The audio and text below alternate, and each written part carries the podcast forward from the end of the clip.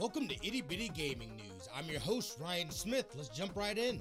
We're starting out with some sad news in the gaming world. We just got word that James McCaffrey, uh, otherwise known as the voice as of Max Payne, has passed away at the age of 65.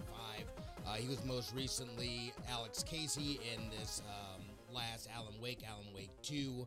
Um, obviously, to the folks that have worked with him and, and his family in general, um, you know, our thoughts and, and sending love to them.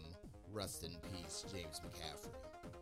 We've got a lot of anime news today. We're just getting word that the animators of Attack on Titan Titan are making a remake of One Piece's East Blue saga with Netflix. Uh, it'll be interesting to see. It'll definitely, it could definitely use the updating. So I think it'll be uh, pretty dope. I'm currently trying to get through that series. It's super long, uh, but it should be pretty dope. And one of my favorites, we're just getting word that My Hero Academia Season 7 is dropping uh, in the spring of next year. So we have that to look forward to. I haven't seen anything in terms of trailers or anything like that, but uh, should be getting something here uh, soon.